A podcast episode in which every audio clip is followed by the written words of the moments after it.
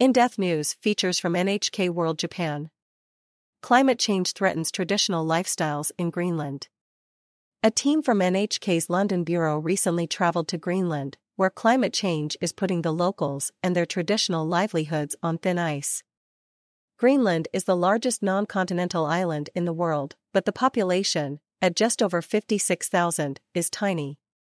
Nearly 90% of the people are Inuit natives, and the warming planet poses immense risk to their homeland, of which two thirds lies in the Arctic Circle. About 80% of Greenland is covered by a vast ice sheet, but it's melting fast. Samantha Buzzard, a glaciologist from the University of Cardiff, says the volume of ice lost per day in both Greenland and Antarctica is over 400 times the volume of the pyramids of Giza. We met Buzzard in August near Kangerlussuaq, a town just north of the Arctic Circle. The effects of climate change were abundantly clear in the form of meltwater rushing along the ice sheet.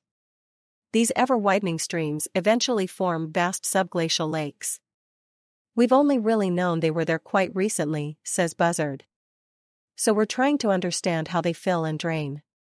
She says studying these subterranean bodies of water is crucial to learning more about how the warming climate is affecting Greenland's ice sheet and causing sea levels to rise and the clock is ticking. A Danish report in 2022 said the ice sheet will lose 110 trillion tons this century, raising our oceans by 27 centimeters even if the whole world stopped burning fossil fuels today. And with such drastic change on the horizon, low-lying cities such as Tokyo could be in big trouble, says Buzzard. Loss of ice, loss of culture. The effects of climate change are also starkly clear in the waters around Greenland, and the fishing industry, which accounts for a whopping 90% of exports, is being forced to adapt. The periods in which sea ice form are getting shorter, and the sheets themselves are becoming thinner and thinner. This could actually be a boon for people who fish on boats, but others who engage in a traditional method using sled dogs fear their livelihoods will soon be gone for good.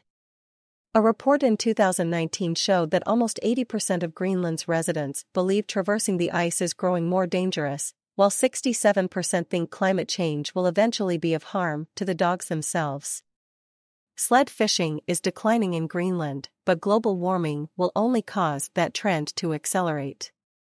In the coastal town of Ilulissat, a 25 year old fisherman lamented not having the chance to try the tradition for himself. But some veterans of the industry are less despondent.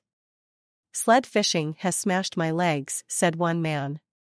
And the others I work with also have bad legs. Some use crutches or a walking frame. Another group of older fishermen we spoke to broadly cheered the shift from sled to boat, with one even saying his hauls are on the up. Mineral firms see big opportunity. Less sea ice could even catalyze a drastic industrial shift.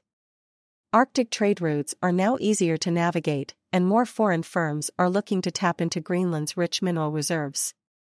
They include Australian mining company Energy Transition Minerals (ETM), whose Kvanefjeld project in the southern town of Narsaq seeks to extract an abundance of rare earths used in electric cars and wind turbines.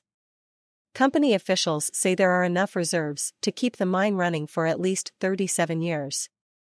But the work has been on hold since 2021, when Greenland's government banned any mining activities that could result in uranium leaks.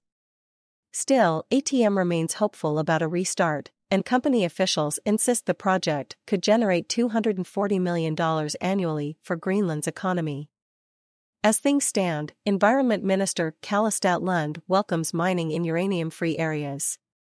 But when it comes to Narsaq, we have fishing and farming industries down there, he says. And so the environment question is number one.